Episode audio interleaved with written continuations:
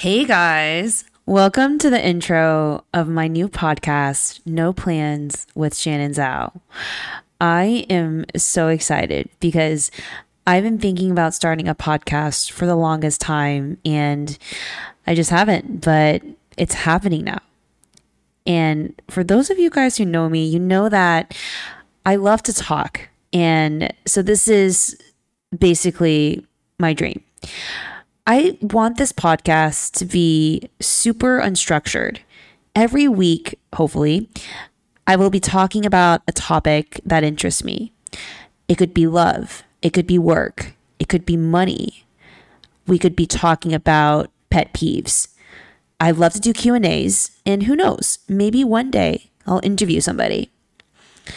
The point is, this is just going to be our time to hang and if you have no plans, perfect.